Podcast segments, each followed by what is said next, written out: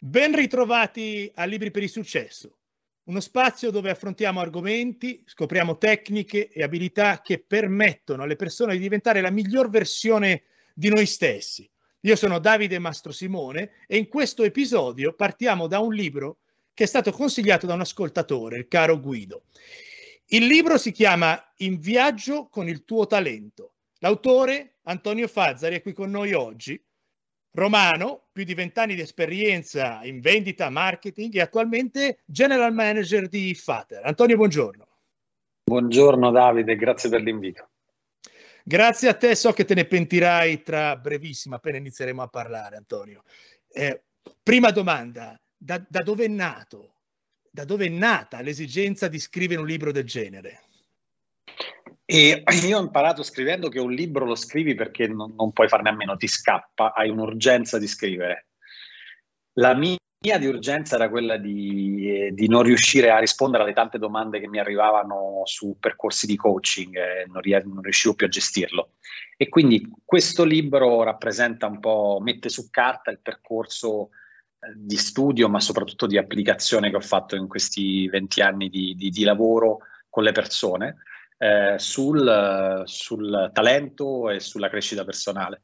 E poi spero che questo inneschi un'urgenza anche di cambiamento negli altri, questa è la speranza.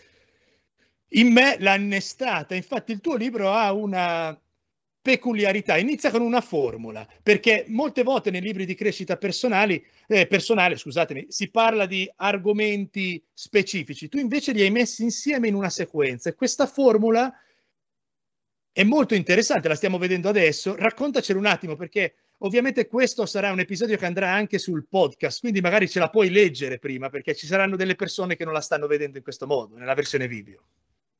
Allora, innanzitutto rassicuro tutti che questa formula non ha niente di scientifico, ma vuole essere una scusa per, e un'occasione per visualizzare il percorso di, di cambiamento che io propongo, proprio perché Davide, come dicevi, eh, nel mondo della crescita personale è facile perdersi. Ci sono interi libri sul talento, interi libri sul time management, tutta una bibliografia su emotional intelligence. Quello che mi mancava, anche perché io queste cose non, non, non, sono un guru di professione, io faccio il manager, mi mancava un, qualcosa di, di, più schematico che mettesse insieme questi elementi no? e mi guidasse in un percorso. Allora, la formula, eh, la F, eh, che quindi è il cambiamento sostenibile, ovvero la felicità, è la, un T di talento più V di visione più 2P di perseveranza, quindi talento, visione, perseveranza, che vale doppio, il tutto elevato al cuore. Eh, e quindi era la mia maniera per mettere in pochi segni eh, su carta quello che è il percorso. Quattro ingredienti messi insieme in una sequenza precisa. Il primo è il talento, che nell'antica Grecia era un'unità di misura, poi grazie alla parabola dei talenti viene intrisa del significato che ha oggi. Quindi il talento non va sotterrato, va fatto fruttare. Che cos'è il talento? Il talento è, nella mia accezione, ciò che ci fa brillare. È quella cosa in cui siamo eccezionali, eh, che ci dà energia, non, per la quale non ci stanchiamo mai, ma che purtroppo per il nostro sistema educativo, per come è costruita la scuola, per le aspettative dei genitori, eh, tendiamo ad ignorare o a non sondare perché tutti noi siamo più naturalmente portati a, a, a lavorare sulle nostre aree di miglioramento. Io ho la fortuna di lavorare con, con dei manager bravissimi, quando chiedo loro uh, qual è la tua area di miglioramento cosa devi far meglio, me lo sanno dire per filo e per segno. Quando chiedo loro, sì, ma in che cosa sei eccezionale tu? Normalmente è il momento in cui sgranano gli occhi e dicono, dicono due cose, o la, la, la, questo imbarazzo di dire ma no, io magari sono bravino, non sono eccezionale, o è la seconda cosa che dicono è onestamente non ci ho mai pensato. Ora, il, io sono convinto che un percorso di cambiamento che abbia successo invece eh, parta da riorientare quello che facciamo sulla nostra vera natura, su ciò che da sempre ci fa brillare, che è il nostro, è il nostro talento. A volte ci facciamo le domande sbagliate. Io spesso mi chiedo che cosa voglio fare, però invece quando mi faccio una domanda diversa e che cosa so fare, le risposte che arrivano mi orientano un po' di più verso quelli che sono eh, gli aspetti che più domino del mio carattere o della mia professione.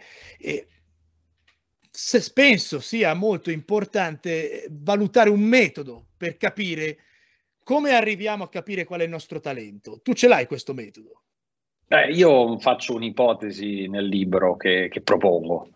Uh, in ogni percorso di ricerca la prima cosa importante è darsi del tempo per divergere e quindi guardare attorno e studiarsi, perché qui ci, ci stiamo studiando, con strumenti diversi. Ora, internet è piena, il web è pieno di, eh, di test. Uh, Consiglio sempre il Myers-Briggs, l'MBTI, perché è sempre molto, nella sua semplicità è sempre molto, molto utile. Poi c'è un test che fa proprio questo, il miglior test sulla, sulla ricerca dei talenti, che si chiama Strengths Finder di Gallup, che fa esattamente questo, è, è, a pagamento su internet, insomma non, non costa tantissimi soldi, ma ti restituisce una mappa dei tuoi talenti. Quindi step 1, divergere andando a vedere diversi test che ti raccontano come funzioni. Lo step 2, a cui credo molto, è quello di fare una cosa che facciamo troppo poco spesso, troppo poco, che è quello di chiedere feedback a persone che ci conoscono bene, che ci vogliono bene, sulla nostra eccezionalità. Quindi fermiamo 7-8 persone che ci sono attorno e chiediamo loro una cosa che sono sicuro non abbiamo mai chiesto, ma io in che cosa sono eccezionale? Eh, ancora meglio se gli lasciamo un attimo per scrivercelo, così poi ce lo, ce lo guardiamo per bene. Però normalmente con le persone scambiamo sempre quello che dobbiamo far meglio, non quello in cui siamo bravissimi. Poi la terza cosa, che è lo step più importante, è siamo noi, perché eh, siamo noi gli unici che possono davvero giudicare noi stessi. Allora, ci sono un po' di indizi per capire qual è la nostra area di eccezionalità. Il primo indizio che è, sono quelle cose che tendi a fare per prime, all'interno di una sequenza di cose. Eh, quando eh, si dice sono portato per fare una cosa, è perché la natura ci porta verso le nostre aree di, di, di eccellenza. Sono anche quelle, quelle, attività nelle quali ci carichiamo di energia. Più le facciamo e più siamo felici e più, più le faremo. E quindi sono quelle dove perdiamo anche la percezione del cosa c'è prima, cosa c'è dopo, ma siamo totalmente immersi, gli inglesi dicono in the flow, per dire esattamente in quel momento. No? Eh, credo che dopo un po' di ispirazione esterna, dopo aver ascoltato le persone che ci vogliono bene, poi la fase più, più importante sia quella e, e, quello che ti dà energia tipicamente è, è il segnale del tuo talento. A volte diventiamo la persona che gli altri ci dicono che siamo, diventiamo quell'immagine che hanno i genitori, i professori, quando siamo bambini, magari una frase ci, ci, porta su un binario completamente diverso. Quindi è importante quello che dici di divergere, di uscire un attimo, riflettere, chiedere a delle persone cosa pensano loro di noi, cosa pensano che facciamo bene. Però è vero che a volte basta una frase da bambino che ti distrugge tutto quando poi diventi adulto. Assolutamente sì. Eh, ti faccio vedere eh, una, la foto di un signore che si chiama, uh, che si chiama Martin Seligman eh, e che è un signore che ha detto proprio quello che hai raccontato tu adesso, Davide. Eh, parla di una metafora che spesso si usa, che è quella del, dell'elefantino che viene legato attorno a, a un piccolo bastone. Eh, e poi l'elefantino diventa un elefante, ma lui continua a girare attorno a questo piccolo bastone che ov- ovviamente avrebbe la forza di distruggere, eh, ma il problema è che non lo sa. Ok? Allora ogni tanto nella nostra vita sono piantati questi questi piccoli limiti che poi ci rimangono in testa e poi non riusciamo, non riusciamo a uscirne.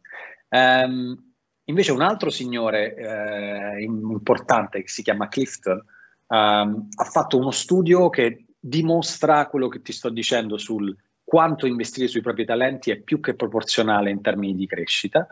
Uh, quelli che vedete, questi istogrammi, sono i risultati di un corso di lettura rapida.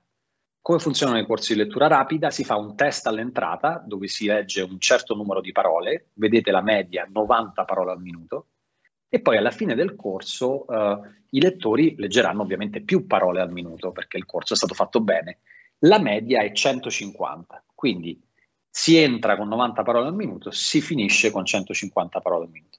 Clifton ha fatto una cosa interessante per il, il discorso che stiamo facendo, che è stata quella di indagare i talentuosi, cioè quelli che ancora prima del corso erano particolarmente portati per la lettura rapida, quindi che avevano un talento per la lettura rapida.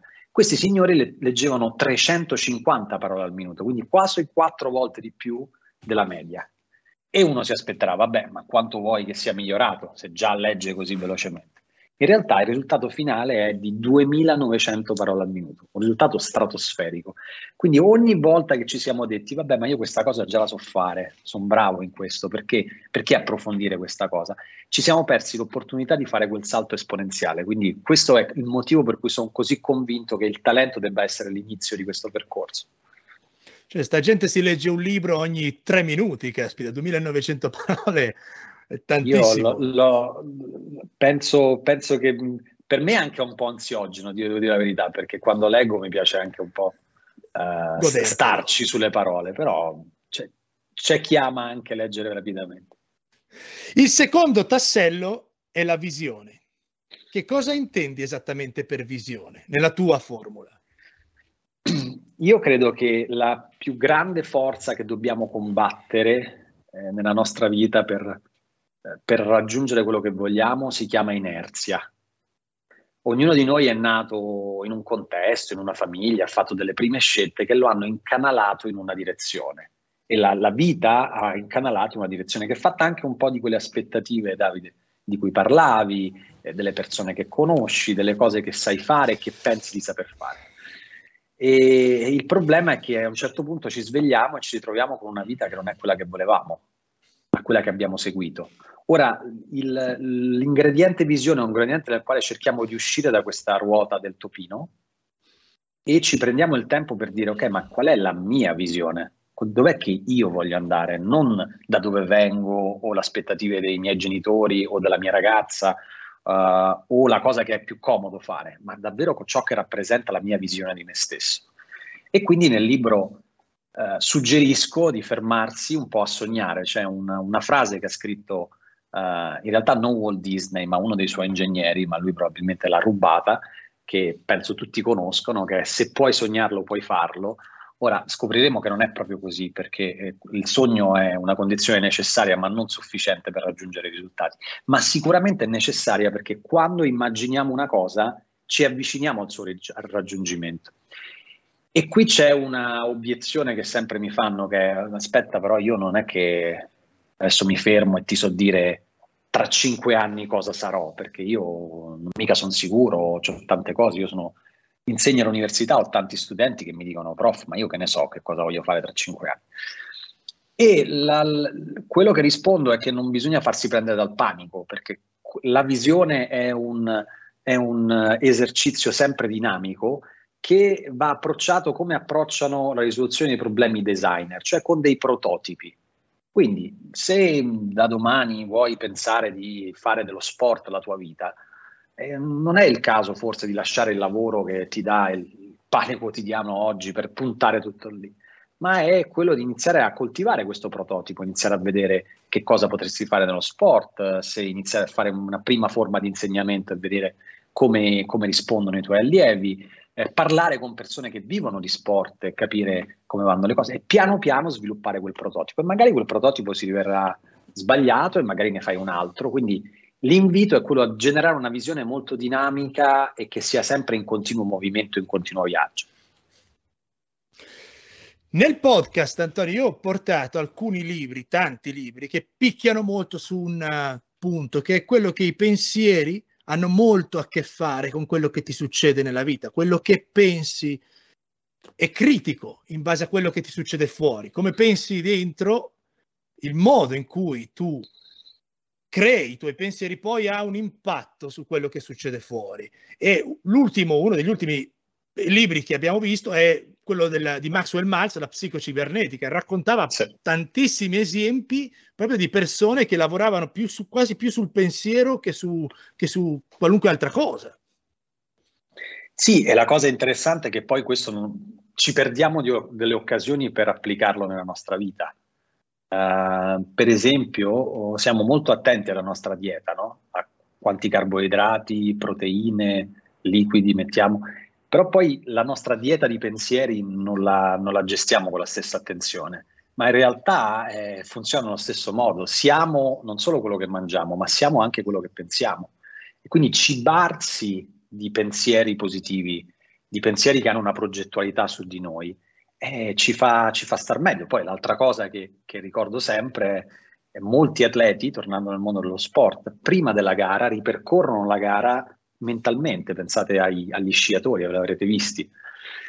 Questo perché è dimostrato che eh, le stesse parti del cervello che vengono sti- stimolate nella gara vengono stimolate attraverso il pensiero e quindi l'atleta è più pronto poi nell'affrontare la gara. Eh, e noi possiamo prendere vantaggio da tutte queste cose per darci un po' di vento no? alle spalle per, per andare più veloce in questo cambiamento.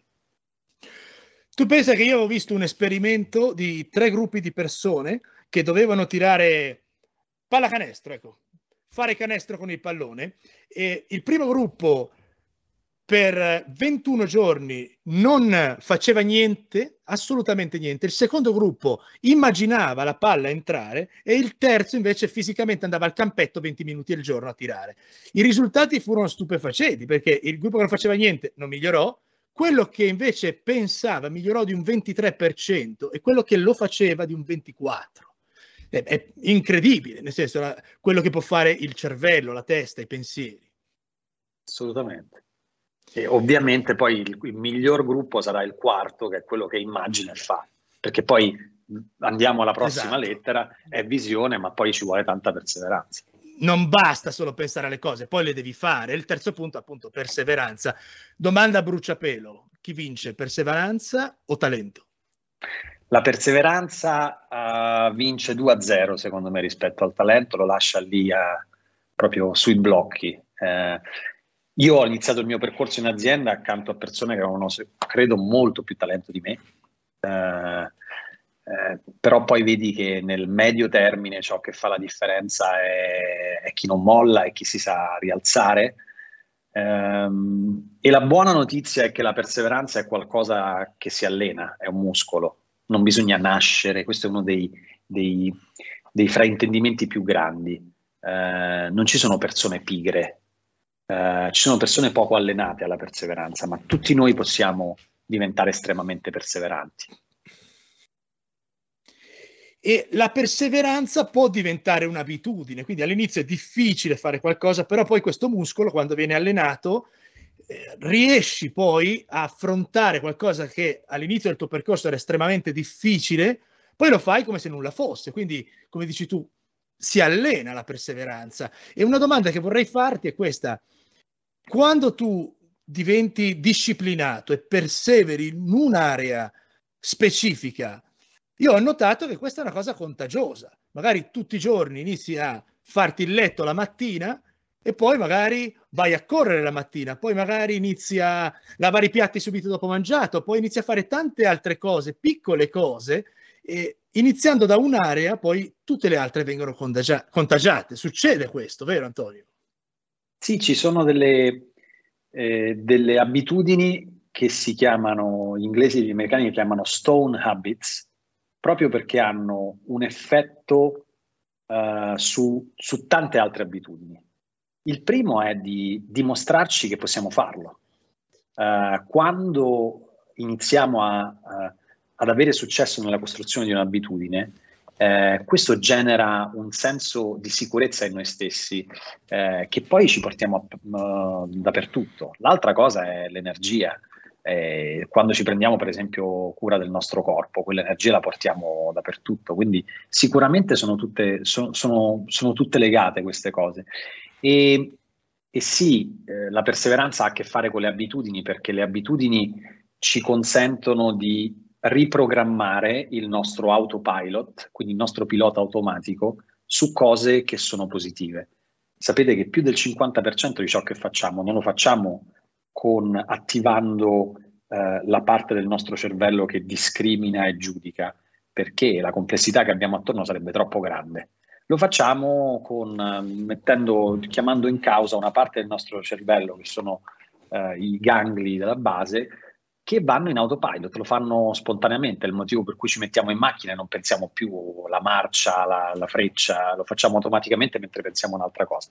L'abitudine ti consente di fare in modo che cose positive che ti fanno bene o che ti fanno male purtroppo si innestino in quell'autopilot e quindi riprogrammarci è incredibilmente utile.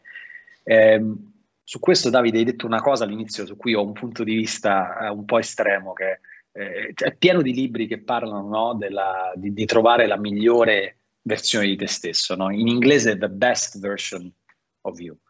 E io sono convinto che la, il nostro lavoro sia quello di trovare una migliore versione di noi stessi, quindi the better più che the best. Ora in italiano è lo stesso, però in inglese è molto diverso. Eh, c'è una, una, visualizzazione di questo che, che aiuta, eh, che è quella del migliorarsi ogni giorno di un per cento. Uh, la perseveranza ti consente di fare questo, cioè di fare un percorso per quale, nel quale piano piano uh, il, il, vantaggio che hai ogni giorno ti fa arrivare, tu conosci la legge dell'interesse composto, quindi sì. il potere della le- leva finanziaria, ti fa arrivare alla fine di un anno con un, con un risultato straordinario, ma senza l'ansia di trovare questo Eldorado del, del meglio di te, perché il meglio di te non esiste. Eh, esiste una versione migliore di ieri ma che è sempre in viaggio, no? Io sono convinto di questo.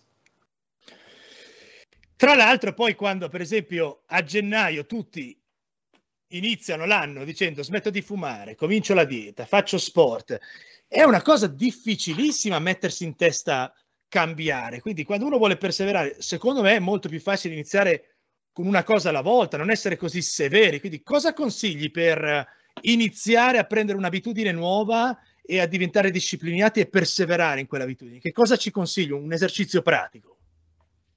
Allora, innanzitutto um, quello che hai detto tu, partire da una cosa.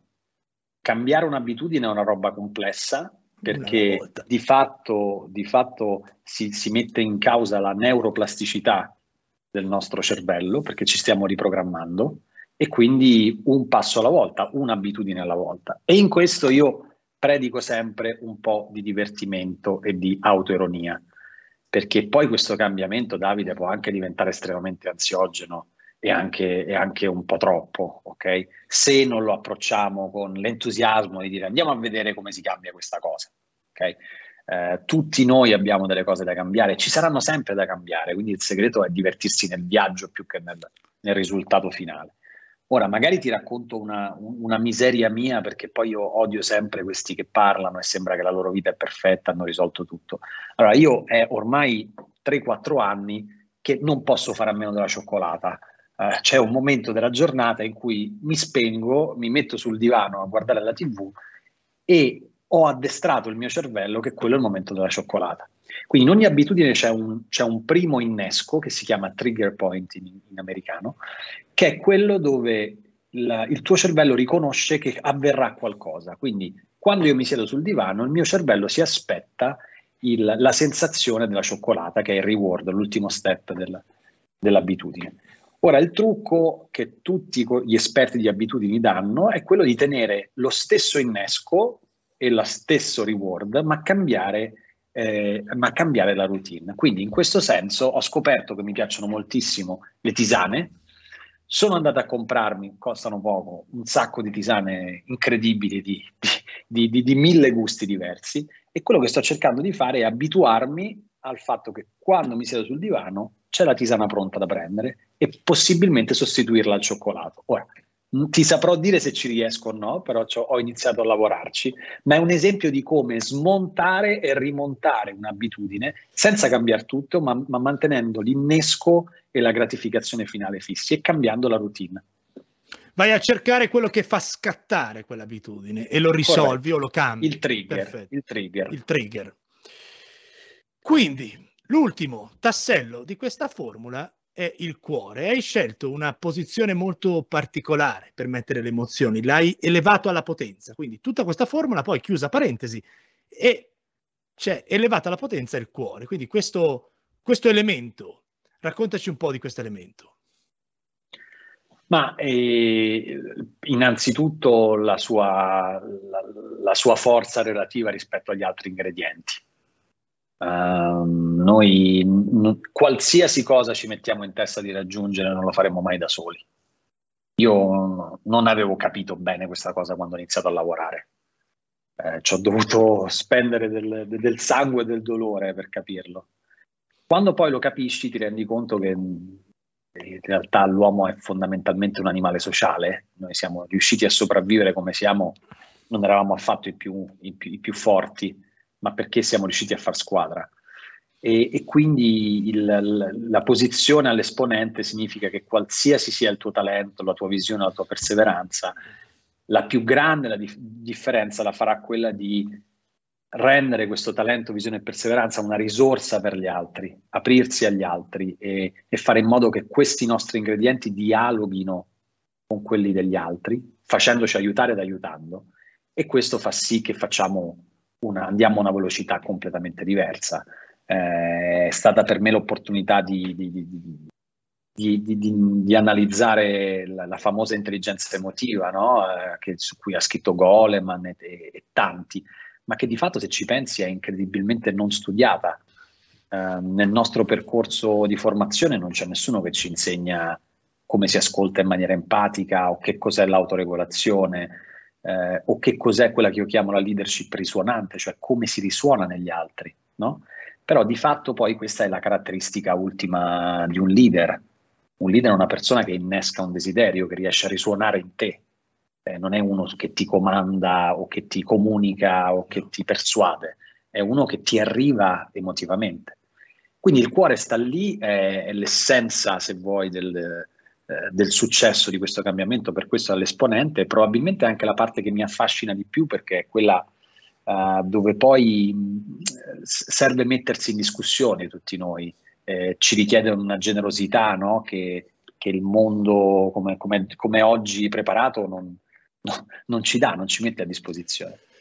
Nessuno ci insegna queste cose. Quando finiamo la scuola entriamo a, al lavoro o nel mondo professionale ci rendiamo conto che ci sono una marea di cose che non ci hanno mai insegnato. Quindi eh, questa formula può aiutare tantissimo a capire come riordinare le idee, come diventare appunto una versione migliore di noi stessi, non la versione, una versione migliore, che mi è piaciuto molto quello che, che hai detto. E le emozioni, come l'etimologia dice, sono qualcosa che muovono, fanno smuovere. Pertanto io trovo insostenibile mettersi in un progetto senza il cuore o le emozioni. Per esempio, tu hai scritto un libro, immagino la difficoltà, il tempo e tutto quello che c'è per quello, tutto quello che serve per scrivere un libro e fare un progetto del genere. Sono, sono tante ore, tanti giorni, tanti pensieri.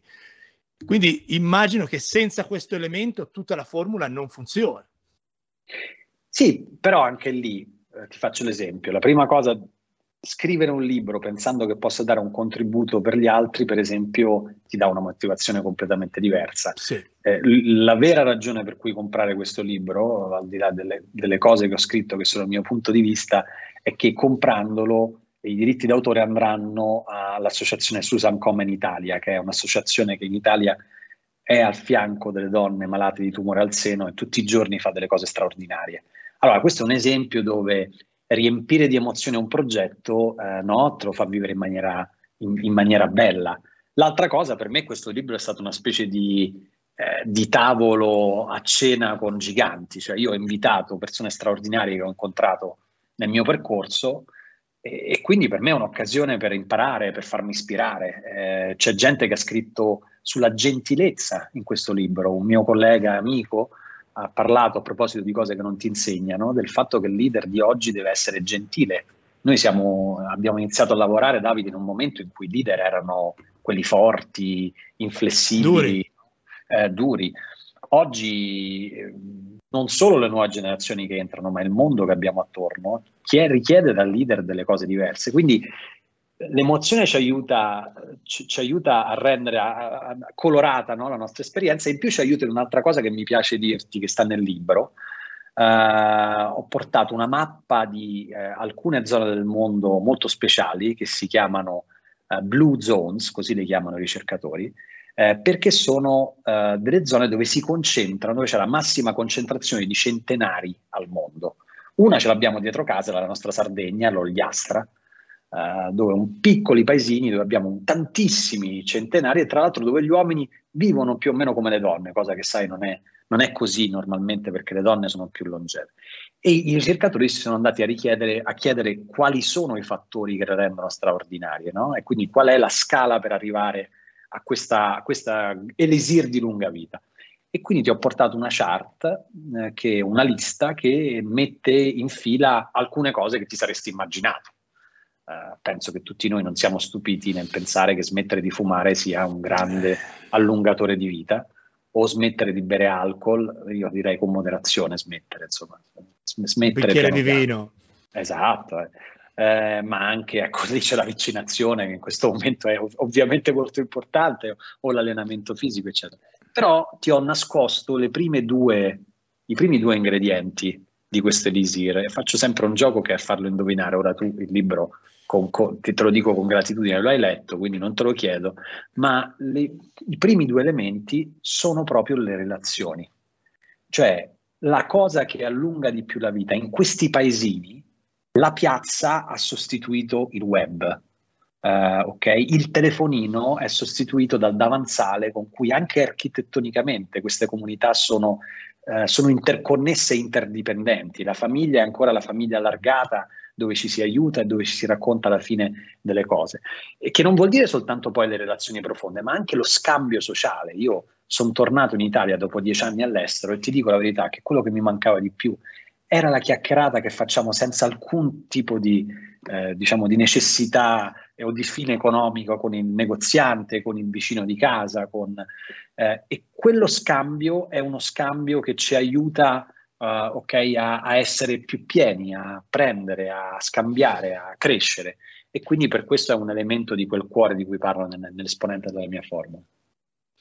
Sì, siamo sempre più connessi, ma sempre più soli, perché i telefoni, i social ci stanno allontanando dal contatto personale. Poi dopo quest'anno e mezzo, incredibile, abbiamo perso completamente questa visione, mentre in questi paeselli sono sempre tutti nella stessa piazzettina, parlano, chiacchierano nell'interazione sociale, quindi è qualcosa che ci... Noi siamo animali sociali, Antonio, alla fine è la nostra aria quella, stare con le altre persone, senza non, non si potrebbe sicuramente avere una qualità della vita alta. Prima di chiudere, ovviamente, eh, è bellissimo quello che fai perché hai dato anche fede a questa formula, facendo eh, sì che tutti gli introiti del libro vadano a un'azione benefica, hai messo questa causa, questa emozione al libro, quindi anche il tuo esempio ci aiuta ad arricchirci, a capire come funzionano le cose. Mi piacerebbe eh, sapere che cosa pensi se una persona che magari ha visto e ha ascoltato questo podcast e magari sa che non ha tutti gli ingredienti, consigli di iniziare o prima di iniziare a fare questo cambiamento, di aspettare un attimo e prima sistemare i quattro ingredienti e poi partire o partire poi durante il cammino andarli a cercare e a riempire? Ma quello che scrivo nel libro è che nella nostra testa è eh, sepolto eh, sapientemente un, um, un procrastinatore seriale di cambiamenti. Okay? Eh, ognuno di noi ha detto, sai che c'è, come dicevi tu, no, in una delle due ipotesi, adesso metto tutto in ordine, mi sistemo, no? perché poi arriverà questo famoso giorno in cui tutto quadra e io cambio. Okay? Eh, stamattina c'era una giornata un po' nuvolosa, la sveglia di mattina eh, e mi sono iniziato a dire ma forse la corsa la faccio domani perché così fa un po' meno freddo e riesco... Allora, non a caso una, una, Nike, che è la Nike, ha scritto nel suo, nel suo claim just do it, perché il il primo processo, il primo fondamento del cambiamento è farlo oggi, è iniziare oggi. Ognuno di noi è assolutamente pronto sui quattro ingredienti a partire. Prima di tutto perché ognuno di noi ha talento, ognuno di noi è eccezionale in qualcosa, non ci sono persone che hanno più o meno talento, ci sono persone che hanno talenti diversi, che devono essere applicati a cose diverse. E quindi tutti noi ce l'abbiamo, eh, lo dobbiamo trovare e ci vuole quella curiosità e quella gioia nel trovarlo. Poi la visione, la visione non c'è una visione giusta o sbagliata, eh, la visione giusta è, è, la tua visione, è il tuo desiderio di dove vuoi essere e quindi anche quella ce l'abbiamo. La perseveranza va allenata, e l'allenamento richiede impegno e disciplina. Eh, però quella è una cosa dove dobbiamo fare esercizio come andare in palestra, è la stessa cosa. E poi abbiamo appena detto no, che il cuore, che siamo animali sociali, il problema è avere il coraggio di tirarla fuori quell'emozione. Eh, eh in azienda ho notato che i feedback venivano sepolti da file Excel con gradimenti da 1 a 5 su diversi. Quello è perché non abbiamo il coraggio di parlarci, di guardarci negli occhi e dirci cosa amiamo dell'altro e anche cosa dovrebbe essere cambiato. No? E, e, quindi anche quello ce l'abbiamo. Quindi il mio grosso invito è partiamo oggi, abbiamo tutto quello che serve per farlo e facciamolo anche con ottimismo e con una, una bella risata perché non c'è motivo di aver paura siamo noi, cadremo, ma, ma, ci rialzeremo e sarà divertente se lo approcciamo così. Perfetto. Questo è il consiglio più importante, secondo me, da dare alle persone, che non c'è da aspettare per il cambiamento, bisogna iniziare immediatamente. E per uh, concludere, potremmo fare un, una piccola roadmap pratica per, per esempio, un ascoltatore che domani dice, ok, inizio e allora abbiamo qui la fortuna e il privilegio di avere Antonio. Dacci questo compito a casa. Oggi sei tu il nostro insegnante e noi siamo gli studenti, quindi dici cosa dobbiamo fare per eh, applicare questa formula già da domani. Allora, innanzitutto la, la, prima cosa da fare è comprare il libro, così diamo una mano ai nostri amici di Susan Komen e facciamo, o magari se non volete comprare il libro, semplicemente andateli a visitare Race for the Cure perché fanno delle cose splendide. Dopodiché ho preparato uh, cinque, no, non cinque, forse quattro, non lo so, domandine, sì, quattro, che, eh, a cui rispondere eh, proprio per diciamo, condensare questo percorso in domande semplici, no? perché poi le cose semplici sono quelle più importanti. Allora, abbiamo detto talento. Prendiamoci un attimo, ora Davide, io ho visto gli ultimi numeri che parlano mediamente di 6 ore al giorno di connessione al web. Madonna. In Italia, eh? In Italia. 6 ore al giorno. 6 ore al giorno. Di que- e di questo almeno due sono sui social. Ora, che noi non troviamo mezz'ora di tempo per disconnetterci è un problema, è un problema. Quindi la mia, la mia prima, il mio primo invito è troviamo un tavolino, un, una finestra, un, un posto possibilmente di fronte a una bella natura per fermarci e chiediamoci in che cosa sono eccezionale. Senza falsa modestia, dov'è che brillo? Dov'è che da sempre eh, ho spaccato tutto ed ero bravo o bravissimo o bravissima? Scriviamolo, perché lo scrivere è importante, perché nello scrivere un po' come l'immaginare, Davide. Si crea una distanza tra il pensiero e noi, noi lo possiamo guardare e improvvisamente siamo più vicini a quella cosa. Okay? Poi, domanda numero due, quindi cristallizziamo qual è il nostro talento e facciamo una prima ipotesi, anche se non sarà perfetto, iniziamo da lì. Okay? Poi, visione. Immaginiamo questo giorno di ottobre, oggi vi parlo da ottobre, del 2026, perché oggi siamo nel 2021. Quindi immagina, immaginati tra cinque anni e immagina la tua giornata tra cinque anni, ma non in senso generale, ma proprio dove ti svegli, con chi ti svegli, cosa fai la mattina, che tipo di lavoro fai, come vedi i tuoi amici, che tipo di vita hai. Okay? Questa è una possibile visione di te. Ora, di nuovo, senza ansia, magari ce ne hai diverse di possibili visioni. Mettiamole giù, mettiamo 3-4 paginette, 3-4 prototipi di Davide nel 2026. Okay? Perché ci stiamo mettendo a fare il, il, la descrizione della giornata, perché questo ci evita di bloccarci sul cosa vuoi fare tra cinque anni, sul grande. Immaginati la tua quotidianità tra cinque anni, che ti aiuta poi a, a capire un po' dove vuoi andare, no? E quindi abbiamo una visione, possibilmente che è stata basata sul talento di cui abbiamo parlato. Abbiamo iniziato dal talento perché speriamo che il talento abbia in qualche modo influenzato la nostra visione, in modo che nella vita andiamo anche dove ci porta la natura.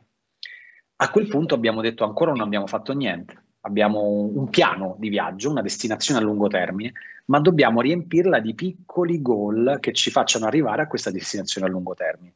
Il viaggio per la montagna inizia dai primi 100 metri, poi dice ma io non ci arriverò mai lì, inizia dai primi 100 metri, che è quindi il nostro goal a tre mesi o a sei mesi per arrivare là. Quindi guardando il nostro prototipo o i nostri prototipi avere una prima tappa di avvicinamento. Okay? Eh, e per questo ci vuole perseveranza, quindi tenere duro, perché ci saranno le giornate in cui sarai scontento di te stesso, le giornate in cui ti criticheranno, eh, quelle in cui magari hai pensato che tutti i prototipi non vanno bene e serve un altro, un'altra possibilità, e lì ci vuole la capoccia dura. E poi la cosa più importante, risuonare negli altri. Eh, io credo che sia stupefacente quanto poco tempo investiamo negli altri, per esempio nell'avere una, un'abitudine vincente, la prima che io consiglierei, che è quella di ringraziare. Eh, viviamo con delle persone straordinarie accanto a noi che pensiamo che più o meno sanno che vogliamo loro bene, ma non ci siamo mai fermati per tre minuti a dire grazie. Guarda che quella volta, quando io stavo in quella situazione difficile, tu hai avuto il coraggio di starmi accanto quando nessuno mi guardava.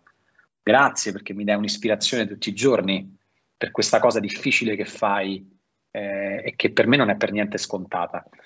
Um, piuttosto che avere anche il coraggio di, di discutere alcune relazioni che magari ci fanno male, che ci levano l'energia tutti i giorni, allora avere la possibilità di sedersi e il coraggio di dirlo e magari di sentire la prospettiva dell'altro, perché magari anche noi leviamo dell'energia o magari va scambiata in maniera diversa, no?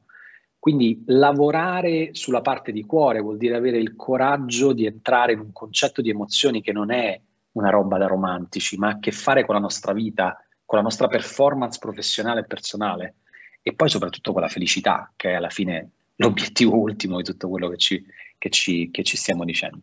E poi finisco dicendo, possibilmente in questo piano, quindi riguardate la vostra paginetta di talento, di visione, di goal di breve termine e poi di, di come potenziare le relazioni con gli altri, possibilmente aggiungeteci una pagina con un bel sorriso, dove guardate a tutto questo con un po' di ironia, pronti a, a un po' di macello che farete, pronti a anche a rivedere alcune cose e a divertirsi nel viaggio, perché eh, la, la, la buona notizia per me è che questo non finisce mai.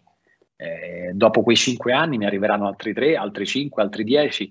Il, il, il concetto è come rimettersi sempre in corsa con gioia, no? E, e altrimenti questo diventa qualcosa di molto ansiogeno che, che non aiuta nessuno. Credo.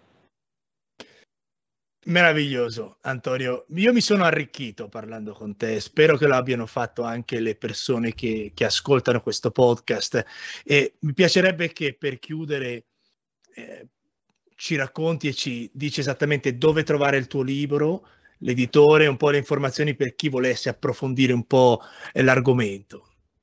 Eccoci, il libro sta qua, no, ma c'è una bellissima slide che che lo sta montando. Uh, il, il, libro si chiama In viaggio con il tuo talento, l'editore è Franco Angeli, lo trovate nelle più grandi librerie, quindi normalmente nelle Feltrinelli, Mondadori del caso, quando sono grandi ce l'hanno, è comunque ordinabile dappertutto e poi ovviamente su Amazon, tutta la parte e-commerce lo trovate, anche se mi dicono che è out of stock, il che non so se è una buona notizia perché stanno vendendo tanto o semplicemente ne hanno ordinato poco, ma questo, ma questo va bene. Eh, Davide, invece sono, io, io, vorrei anche ringraziarti e ringraziarvi. Eh, sei una persona piena di curiosità e di voglia di crescere e in questo investi gli altri, compreso me. Quindi da appena ci siamo conosciuti ho, ho sentito questa energia che secondo me dai a tutti, quindi grazie per questa cosa che fai eh, e quando vuoi ci sono e complimenti per il tuo progetto perché è molto bello. Grazie a te, è un privilegio e un onore Antonio, grazie mille, eh? grazie di cuore.